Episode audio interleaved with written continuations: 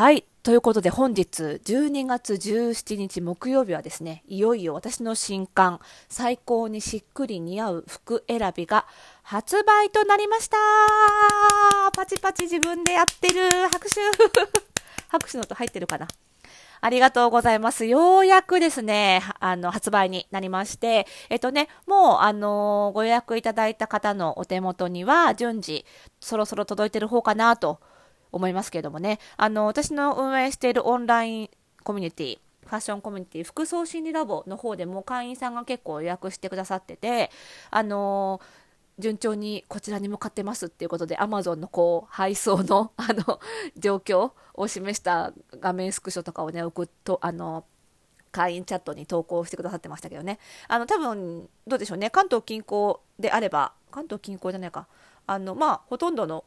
本土であれば、あの本日中には届くのかな？どうなのかな？あのアマゾンの配送センターとの距離にもよるのかもしれないですけどもね。はい届くのではないかと思います。で各書店もあの多少地域によってタイムラグがあるようなんですが本日あたりからですねあの皆さんのお手に取れるような状態になってるんじゃないかというふうに思いますのでね。あのちょっと本は見てから買う派という方もですねぜひお近くの書籍書籍であ書籍じゃないや書店で、えー、手に取ってね見てみていただければと。まあねあの手に取っていただいても大大丈夫です。あの、なぜかというと、書店で立ち読みできるほど内容少ないので、もう絶対家に帰って、ちゃんと鏡を見ながら、あの、しっかりね、診断をやろうって思いたくなるような作りになっているので、ぜひぜひ、もう、自信を持って、えー、書籍で、書店で見ていただいてから買っていただいて大丈夫と言える本になってますので、ね、あの心配な方はぜひ書店でお手に取っていただければというふうに思います。ただね、やっぱりこういうご時世でね、まあ今日も東京ね、700人台をスキップしてもう一気にね、感染者数800人ですから、ちょっとなかなか書店に行きづらいっていう方もいらっしゃろうかと思いますので、あのー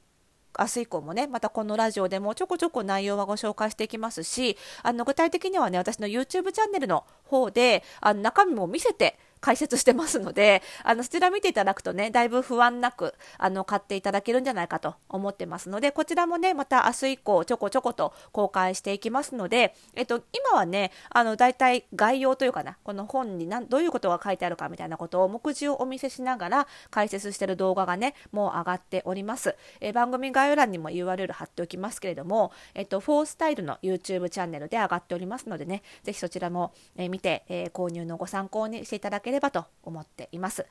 で、あとはですね、今日から、あのツイッターとインスタグラムであのキャンペーンをやっております。えっと、この間ね、あの予約段階であの36時間限定の予約キャンペーンっていうのもやったんですけれども、今回のキャンペーンは発売後のキャンペーンということで、もう少し期間が長くって1週間、え、今日から1週間で12月24日のクリスマスイブの23時59分日付変わるまでの締め切りで、えー、あの発売キャンペーンをやっております。えー、ツイッターではそのキャンペーンの投稿をリツイートしていただくだけでご応募が完了します。で、インスタグラムではその、えーとキャンペーンの投稿を、えいいねを押しつつ私のアカウントをフォローしていただくと応募が完了ということで、まあ、予約キャンペーンに比べて応募方法だいぶ簡単なので、えぜひぜひご参加ください。こちらですね、抽選で3名の方にこの本でも紹介した全ての診断の、えー、マンツーマン正式診断を受けられると。もちろん私がやりますので、ね、正式診断が受けられると。で、うちの診断ね、全部リモートでできるんですよ。あの、写真で、やるのが正式診断なので、あの、リモートの診断でも決して簡易診断ではありません。あの、ちゃんとリモートでも正式診断になりますので、なので、あの、ちょっとね、コロナの状況なので、あの、怖いっていう方でもね、写真だけで今回診断しますので、そちらはご安心いただいて、まあ、つまり、えっ、ー、と、全国どこからでもですね、あの、移動のリスクとかをね、考えることなくですね、診断を受けられますので、えー、ぜひ SNS キャンペーンご参加いただければと思います。Twitter をリツイートするか、もしくは Instagram でフォローいいねで応募できますのでね、ぜひぜひ、えー、私のアカウントをチェックしていただければと思います。私のツイッター、あとインスタグラムのアカウントは、えー、両方とも、えー、ローマ字でリサ・ヒサのローマ字で一続きでリサ・ヒサのというアカウントになってますのでね、えこちらの方をチェックしていただければと思っております。さあで今日は、まあ、この本の紹介またしようと思ったんですけどいい加減しつこいかなと思って なので、まあ、また明日以降ねちょこちょこするとしてえ今日はね最近結構あの私のやっているそのオンラインファッションコミュニティの副送信ラボのあの会員限定のチャットであの新しい2021年の手帳の話がちょっと盛り上がっててあ確かに皆さんどういう手帳を使ってんのかなってあの特に今年はあんまり 外人と外で会わなかったので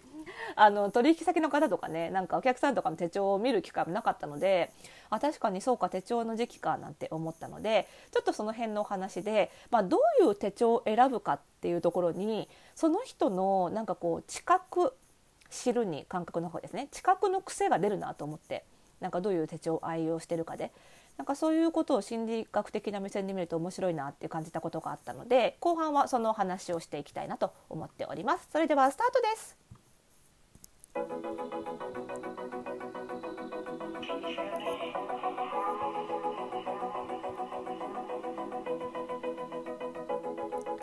はい。ということで始まりました。本日で140回目の配信でございます。おしゃれの呪いとくラジオでございます。この番組ではあなたに巻きつくファッションへの思い込みイコールおしゃれの呪いをバサバサと解いていきます。服装心理学をベースにおしゃれをもっと楽しみ、自分を変えるコツをお届けしています。お相手はパーソナルスタイリストで日本服装心理学協会代表理事の久野里沙でございます。今日もよろしくお願いいたします。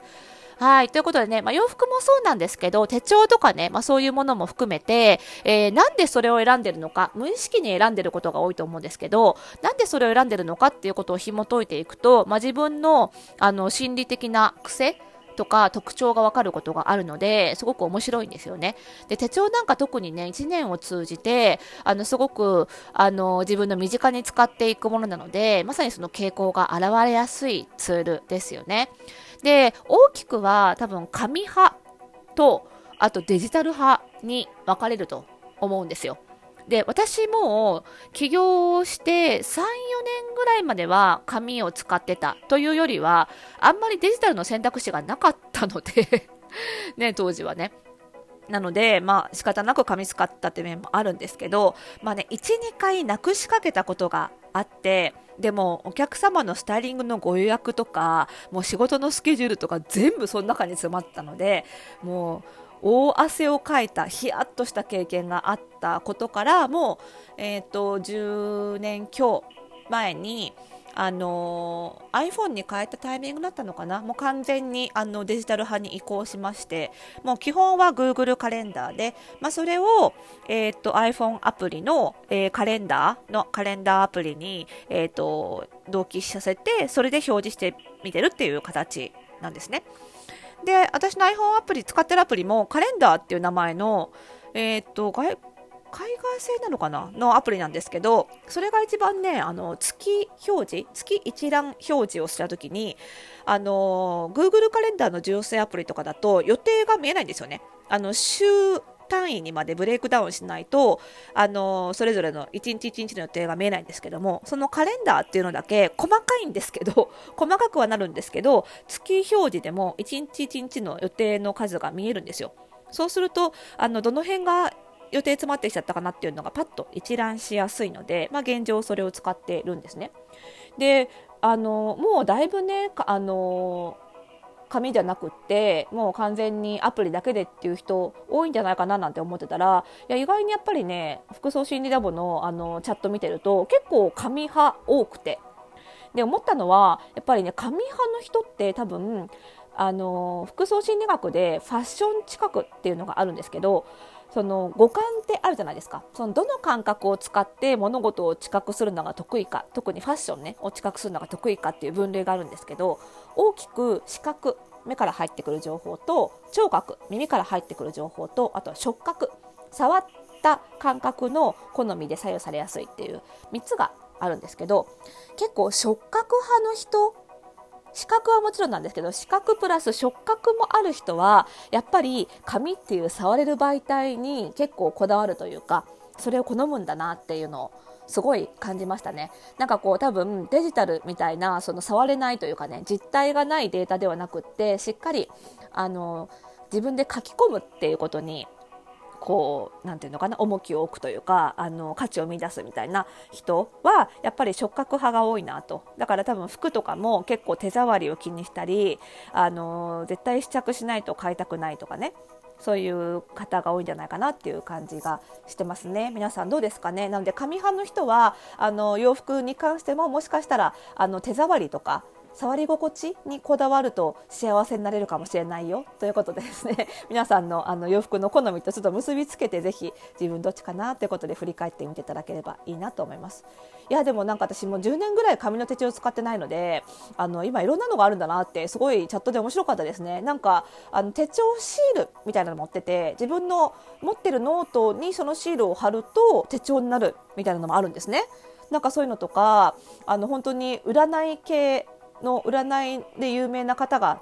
プロデュースしてる手帳だとなんかいろんなバイオリズムみたいなのが 書いてあったりとかねなんかやっぱりあのそういうコンテンツ重視派もいるしデザイン重視派もいるしまたそこの紙は紙でそこが細分化されてすごく面白いなと思いました。ぜひぜひね皆さんもお便り等々で、えー、愛用している手帳の話あれば送っていただけると嬉しいです、えー、お便りは番組概要欄にあります。マシュマロからお送りいただくかもしくは、ラジオトークのお便り機能で送ってください。そしてこの番組は毎晩9時前後に配信しておりますが、えー、皆さんのお使いのポッドキャストストで登録をしていただくと登録もしくはフォローをしていただきますと配信情報届くようになりますのでぜひぜひご登録をお願いいたします。それではまた次回の配信でお会いしましょう。おやすみなさい。